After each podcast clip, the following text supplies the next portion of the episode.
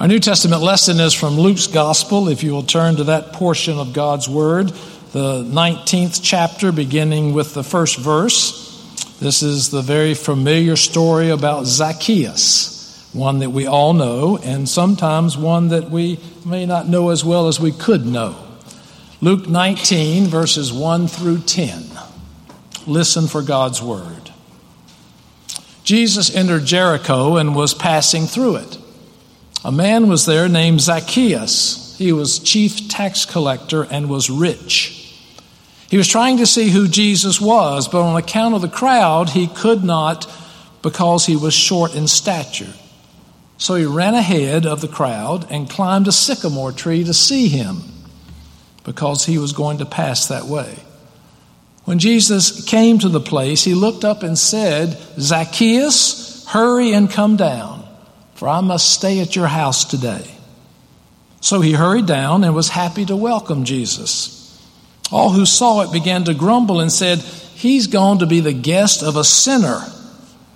Zacchaeus stood there and said to the Lord, Lord, half of my possessions I will give to the poor.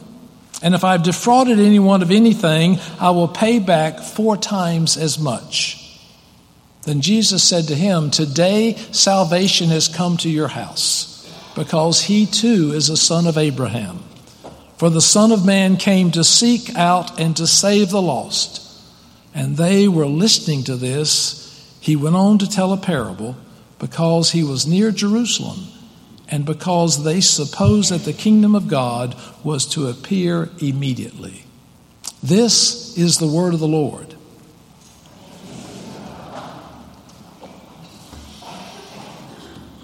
Knowing scripture stories can be positive and can be negative. Knowing the scriptures can be positive because it provides a sense of comfort to us in times of grief and sorrow. Knowing scriptures can be positive because it will challenge us when we try to loaf along in this life. Knowing scriptures can be positive because it gives us a sense of morality and how to live and deal with people around us. But knowing scripture stories also can be negative because we already have our opinion of what that story is about. We already have a biased interpretation of what it means, and so oftentimes it's hard to hear new news from these passages, and particularly hard to hear the good news of the gospel in these passages. I think that's our case today with the story of Zacchaeus one that we all know so well and one that we have learned for years. All of us that are Sunday school and vacation Bible school graduates know about Zacchaeus. We even know the Zacchaeus song. Zacchaeus was a wee little man, a wee little man was he. He climbed up in the sycamore tree for the Lord he wanted to see. I think the song is helpful to remember the story but the song doesn't go anywhere near the kind of insight and depth that is in this particular story. And I just want you to know at the beginning, I believe that we are the Zacchaeus of today. That the Zacchaeus talked about in this story is really talking about each and every one of us. And so it's from that perspective that I share my insights about what this passage says. Zacchaeus was a man of means. Scripture says that he was a chief tax collector and a rich man. Fascinating about how taxes were collected in that day and time. Rome decided to quit collecting taxes. They didn't go out and send bills twice a year like we get from the city or from the county to pay our taxes. Instead, they contracted with individuals who became kind of regional tax collectors. And Rome would say to Zacchaeus, We need X amount of money from this particular region. So Zacchaeus, being pretty innovative, hired some other tax collectors and gave them smaller areas and told them they needed to produce this much money from their region. What he didn't tell them was that he was asking for more money from their region than Rome was asking for. So he took a cut. But also, these tax collectors under him took their cut. It was the most incredible pyramid scheme you have ever seen in your life. And Zacchaeus became rich, very rich and very hated. We are rich people like Zacchaeus. Whether we got it from family, whether we got it from a business that we developed, whether we got it from a good investment, whether we got it from our own pyramid scheme. Everybody here at First Church Richmond are rich people. And it looks good and it feels good and it's quite an image that we have to maintain. Or is it? Does our wealth provide us with meaning and purpose?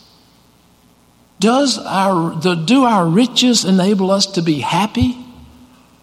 Is our status in life something that gives us a sense of purpose and wanting to get up every morning? It didn't for Zacchaeus. And sometimes it probably doesn't do that for us either. One part of the story that I have missed until this past week was in verse 3. Shows my bias about scripture interpretation. It says Zacchaeus was trying to see who Jesus was. Zacchaeus was trying to see who Jesus was. I'd never noticed that before. But I believe it's really the turning point in this passage of Scripture. And Zacchaeus spent incredible amounts of energy trying to see who this Jesus was. He had so many obstacles, he couldn't keep up with them.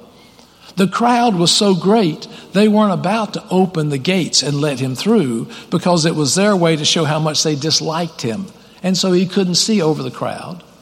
Plus, he was short in stature, so he couldn't look up and see what was going on. So, what he did, because he was determined, he ran ahead of the crowd. Now, I'm told that in that day and time, someone of his position running ahead of the crowd was just out of character. You just didn't do that. Add to that the fact he climbed a tree, a sycamore tree one that had low branches and was easy to climb and lots of coverage in the leaves, and so he could easily hide there if he wanted to. He must have been exhausted. All of that energy and determination to see who this Jesus was, which is exactly how I think we often do it ourselves. We decide that we're determined to see Jesus. We decide that our spiritual life is missing and needs to go deeper. We decide that we want a deeper spiritual life and we're going to do whatever it takes to get to know Jesus. So we go to worship more than once a month. We get in a Bible study. We come on a committee in the church. We go on a mission trip. We even tithe our income and we pray four or five times a day. All of which is admirable. There's nothing wrong with any of that. But then we figure out if we just do one more thing, we'll see Jesus come round the bend. And nothing seems to work. And the reason it's not working is because we're going in the wrong direction. We think that somehow our efforts will help us deepen our spiritual relationship and quest with Jesus Christ. It doesn't work. And we find ourselves headed in the wrong direction. Verse 5 gives us the clue. Jesus arrives under that sycamore tree, looks up in it, and says, Zacchaeus, hurry on down, for I must go to your house today. Jesus took the initiative. Jesus was looking for Zacchaeus. Jesus initiated the relationship. Jesus knew him by name and wanted to be in relationship with Zacchaeus. Jesus is the one who took the initiative. My friends, it's not about you. It's not about me. It's not about our status or our position in life. It's not even about being predestined Presbyterians. It is about Jesus and the fact that Jesus is the one who's looking for us. Jesus invites himself into our lives. Jesus wants to be in our house this day. Jesus is eager to find out who we are. So, all of our efforts to try to work ourselves into our salvation, all of our efforts to try to find Jesus are for naught, as they find us only in frustrating moments. One of the gems of this story is that Zacchaeus gives us permission to admit that we want to see Jesus. He declares that there's nothing wrong or inappropriate to acknowledge our spiritual hunger. There's nothing wrong to declare that I am spiritually dry. There's nothing wrong to declare I have spiritual needs. For too often we think we've got to make it look good. Too often we need we think we need to act like we've got all of our stuff together. Too often we project that our faith is fine and we don't need anything else. When in fact we wonder where was God when my infant child died? Where was God when a very active member of the church contracted cancer and died at a very young age? Where is God about justice in this world when the races can't even get together and be in harmony with one another? Where is God where it looks like evil dominates every turn and twist in our society? Where is God when I want to feel closer to Jesus? Where was God when our family got financial difficulties and strains we never had before? It seems to me that in these times of honesty with God, provide incredible opportunities for us to finally see Jesus. For Jesus to come into our lives, for Jesus to become real for us. It's times of spiritual and personal struggle that Jesus is often best experienced. That's what happened to Zacchaeus. He was hungry, and Jesus came to him and Jesus sought him out. Jesus may arrive wanting to stay at your house because of a friend who struggles with you in some difficulty. Jesus may arrive through a note that someone sent you or a phone call you received. Jesus may arrive through a Bible study that you've been a part of. He may have been there at the AA meeting this past week. He may be here in the midst of this worship service for us on this day. For Zacchaeus was struggling to see Jesus, and Jesus spoke to him, and Zacchaeus finally heard. But the story doesn't end there. The story doesn't end there, for the encounter between Jesus and Zacchaeus caused him to repent and caused him to change his life. story tells us that he graciously gave half of his money to the poor, and if he had defrauded anybody, then he would pay them back four times, which was far out of custom for that day and time when you had done something wrong. He was going over and above his encounter with, God, with, with other people because of his changed life in connection with Jesus. He had a new life, he had salvation which in verse 9 Jesus affirms Today salvation has come to your house, to the house of a rich man, to the house of a sinner, to the house of someone despised by the whole community.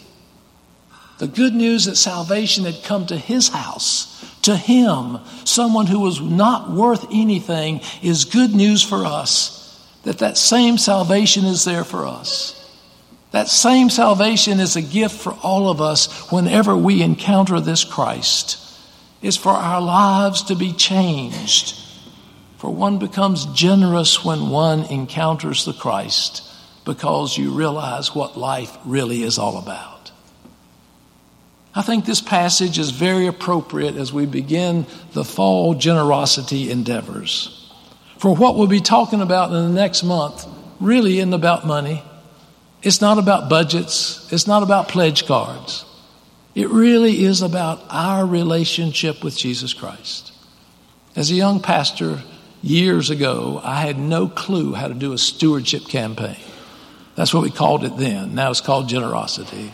But it's the same kind of stuff. So I went to a seasoned pastor and I said, What do I do? And Tom Kay, the seasoned pastor at First Presbyterian Church, Albany, Georgia, if you're out of, not from that area, it's Albany, because that's the way it's spelled. But if you're South Georgia, it's Albany. And they also eat pecans, not pecans. So it's a whole new experience for me to go to South Georgia. I thought it was on the mission field, but it was a good five years, but it was a challenging five years. They couldn't spell the word Presbyterian, but that's all right. There's more Baptists than there were people in that part of the world. So I went to Tom and I said, What do I do? And he was very clear. He said the stewardship season has nothing to do with money or with a budget. It has to do with your spiritual relationship with Jesus Christ. It has to do with being a disciple of Jesus Christ. It has to do with deciding if I'm really going to be a disciple, how am I going to respond?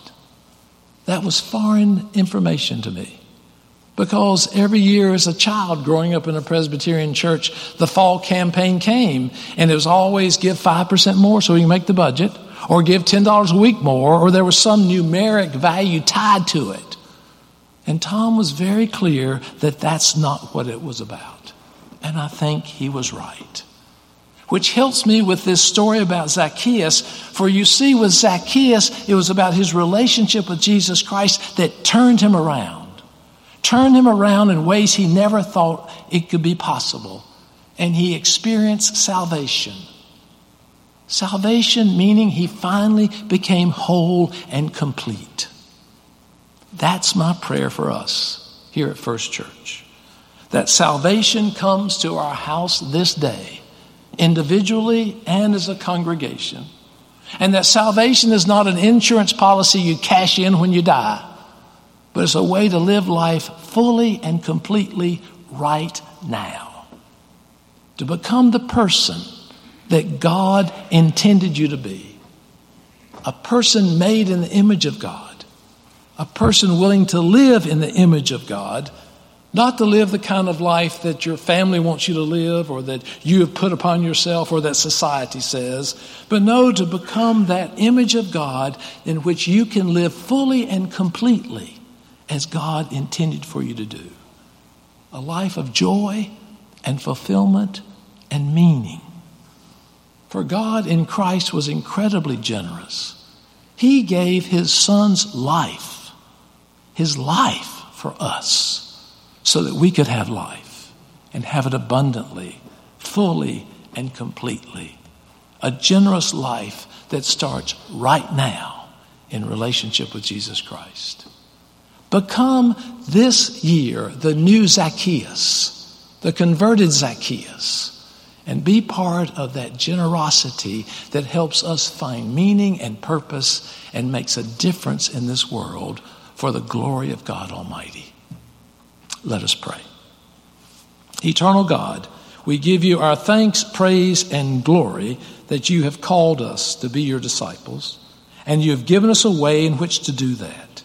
Help us, O Lord, to, to see as you touch us and approach us, as you call us to be your disciples, so that we might live fully and completely for Christ's sake. Amen.